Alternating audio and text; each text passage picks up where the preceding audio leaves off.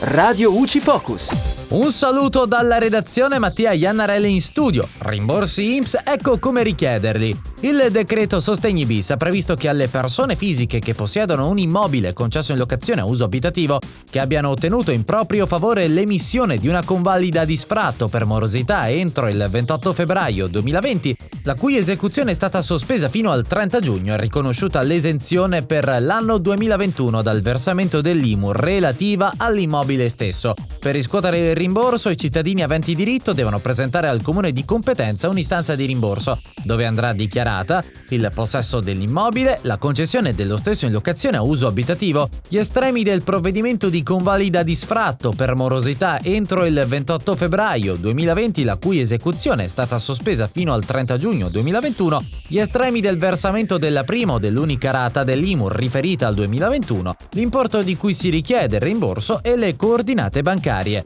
E dalla redazione è tutto, al prossimo aggiornamento. Radio UCI.